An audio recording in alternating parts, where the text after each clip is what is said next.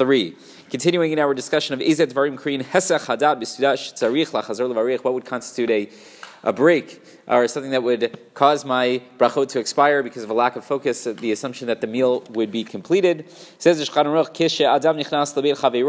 person goes to a friend's house, and there are many different groups at your friend's house that are eating. And each group among this, at your friend's house, they each pass you a glass of wine. So yesh mi shomer, some say shvarech al kol echad borei pri hagafen ki b'chol pam hu nimlach. So some want to say that you should say a new bracha each time you are passed a glass of wine.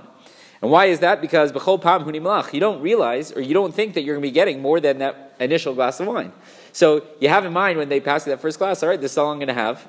And that's it. So the next time you get a glass passed to you, you're like, well, I didn't have this in mind, so I need to make another bracha. And the same would be true for all subsequent glasses of wine. Sounds like my kind of party, right? And the Mishnah Berurah says that it's not only this specific situation where you go to someone's house and there are many different groups. He says whatever the case is, right? You're going to someone else's house, you're not expecting to be sitting down and eating, but they're passing you different things, even if there isn't multiple groups. There's just different people there and they're each passing you. So again, the same halakha would apply. The Mishnah Berurah explains, they know you don't know if you'll be getting another glass of wine.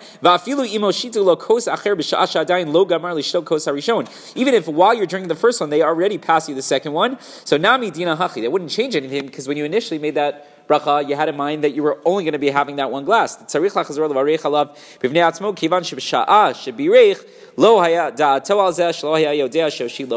think that you were going to be getting any more. So even though you're getting it while you're still drinking that first one, a new bracha would be necessary. However, says the Mishnah Berurah, that's only if there is no, you didn't have anything else in mind, right? You just made the bracha without really thinking about it, or you specifically had in mind that you weren't going to be getting anything else. But if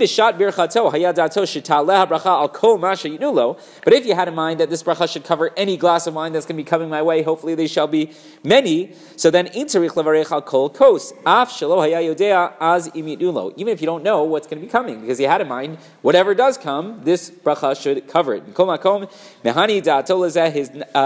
His thought process would allow those brachot to continue to cover other different things. He says, so he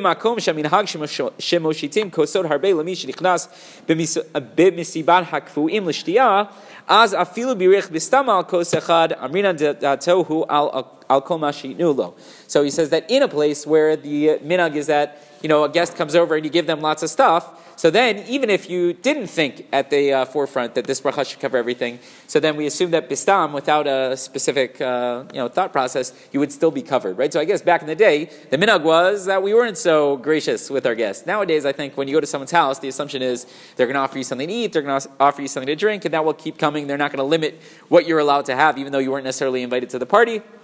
Therefore, even if you didn't think it through, your brachot would cover anything else which comes out. You wouldn't have to make multiple brachot. So that's how I would imagine it is nowadays that, the assumption is, even if you didn't think it through, that your brachot would cover anything which comes out. If you go to a place where that they're very stingy and they're only going to give you that one kos, so unless you had in mind that maybe this will cover other things, if they decide to go out of their way, break their nature, and give you more, so then whatever. But I think you're good to go and your one bracha will cover it. However, the Mishnah Berurah concludes, Mikol Makom, nevertheless, tov yoter sheyichavim b'shat bracha al kol ma sheyitnu lo. You should have it in mind, even though we live in a place, thank goodness, and everyone's very hospitable, very gracious, they're going to give you lots of different stuff. You should still have in mind, I want this bracha to cover anything which does come my way. Rabbi Khananman Kashama.